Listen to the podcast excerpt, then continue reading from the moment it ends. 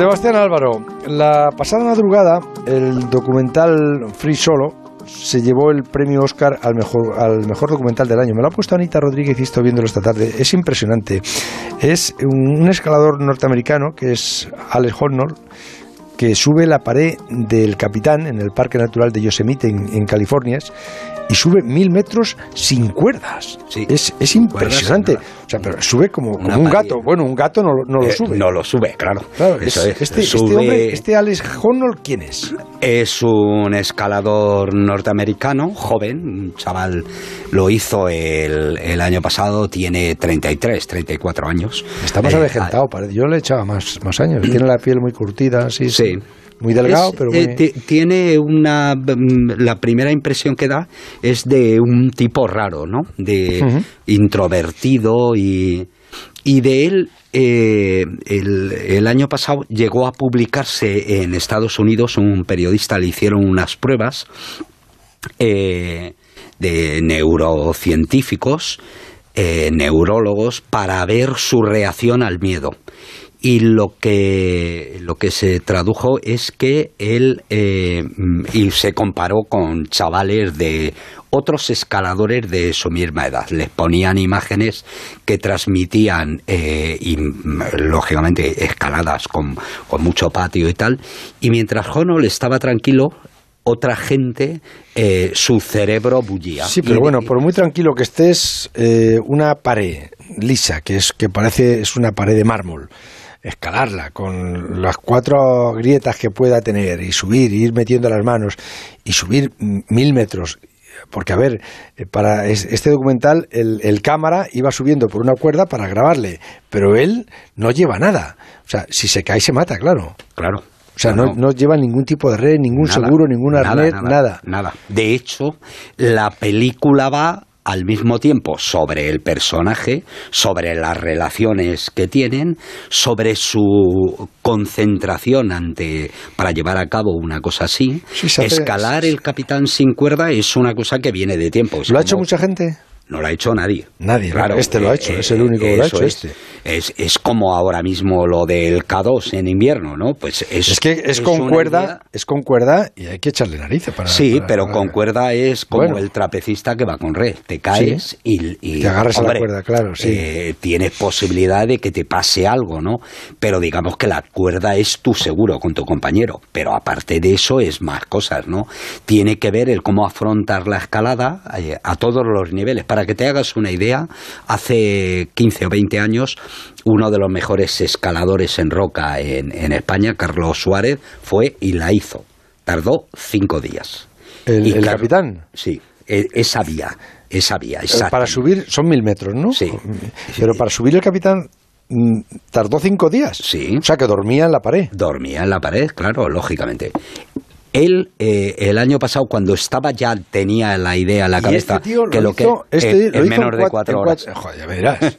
claro, es que no, es que... Claro, bueno, aparte que no lleva compañero, con lo cual no tiene que andar recogiendo la cuerda para el compañero, pero además va a un ritmo eh, mucho más rápido.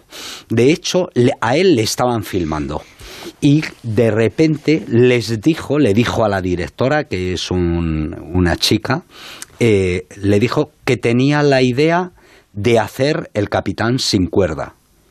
Y entonces eh, la directora y su marido, que es eh, la directora es Elizabeth Chai y su marido Jimmy Chin, que sea, que sea Jimmy Chin, que es escalador y cámara y tal, estuvieron durante seis meses planteándose primero si merecía la pena hacerlo y las connotaciones éticas.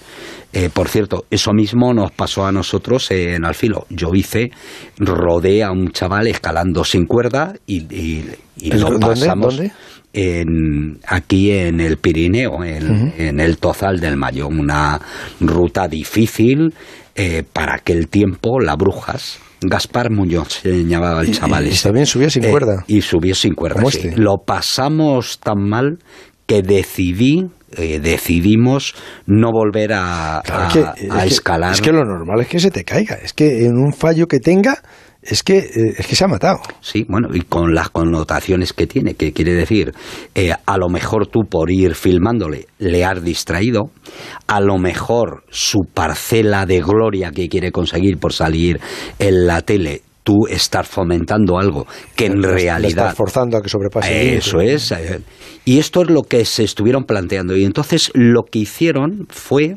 Eh, eh, primero no presionar al tipo, eh, no, no estar pendiente de él, que él lo decidiera. Cuando lo decidiera, ellos estarían preparados. Lo hicieron con varias cámaras, por lo menos cinco o seis cámaras, por supuesto una desde fuera, dos cámaras fijas en la pared, la parte de arriba lo que hicieron fue rapelar gente para no molestarle y estarle filmando al mismo tiempo. Y de todo eso se ha hecho una película que, ha ganado el Oscar. Pero bueno, él la pared no la preparó para nada. No, para nada. O sea, él, sube esa pared mm, con las manos y los pies. Con las manos y los pies sin meter nada en ningún momento. He visto como, como él mete los dedos en alguna ranura, en alguna grieta, en alguna grieta. hay, hay veces, hay veces que es muy liso y que dice, joder, ¿y ahora cómo, cómo sube, no? Pues, sí. lo tendrá que tener estudiado. él tendrá una ruta. espero enseñarte algún día la pared del capitán. Eh, desde fuera. la quiero conocer este verano. Desde fuera da la impresión que es la espalda de un violín. Por ahí lo ves desde abajo y dice, es, es imposible.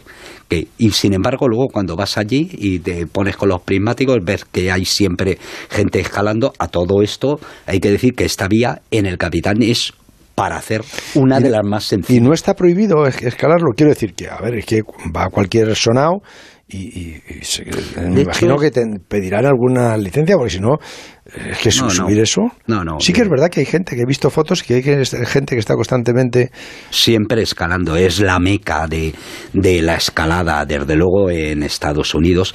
Y además, a, eh, a, principios de los 60 hubo una revolución que empezó ahí y luego vino a Europa, a Inglaterra, a Francia y a España, ¿no? Lo que se llamó la escalada libre. Y esta era una idea que viene de, de los años 90, de gente que empezó a se podría escalar, eh, quizás, y, eso lo hizo un grupo de gente, de escaladores en solo, que no, que no es muy frecuente. Hay que decir que la mayoría de ellos murieron antes de intentarlo, y el último fue uh Dean Potter, otro gran escalador, que al mismo tiempo saltaba con traje de alas, esta gente que se lanza de paracaídas y, y murió haciendo este salto. Y estos no llevan ningún traje de alas, ningún nada, ningún, nada. ningún paracaídas. Eh, nada, lo que hizo fue entrenar la pared. Es decir, la pared antes de decidirse a hacerla, la hizo como 13, 14, 15 veces. Y la última ¿Pero cómo que la hizo? ¿Que la subió 13 o 14 veces sin nada? No, no, con ah. otros compañeros, Pero con cuerdas, con cuerdas, y demás, eh, para ir viendo los pasos difíciles. De, todas maneras, es, es, impresionante, pero tiene que haber habido una cantidad de víctimas en, todo eso, ¿no? Sí, claro que sí. Es posible. Yo es que me acuerdo, en la película de, Al filo de lo imposible, eh, una de las de ellas, me parece la tercera o la cuarta, empieza con, con Tom Cruise escalando precisamente el, capitán, me parece que es, esa, ¿no? No, en, es en la zona de Utah, es el Misión Imposible 4 o 5, uno de estos sí, que, que, empieza escalando, pero bueno, ya sabes que todo eso es más o menos, eh, todo eso se reproduce no, en, tono, estudio. Tono es bueno, pero yo creo que no, sube el capitán. No, no, sube el capitán.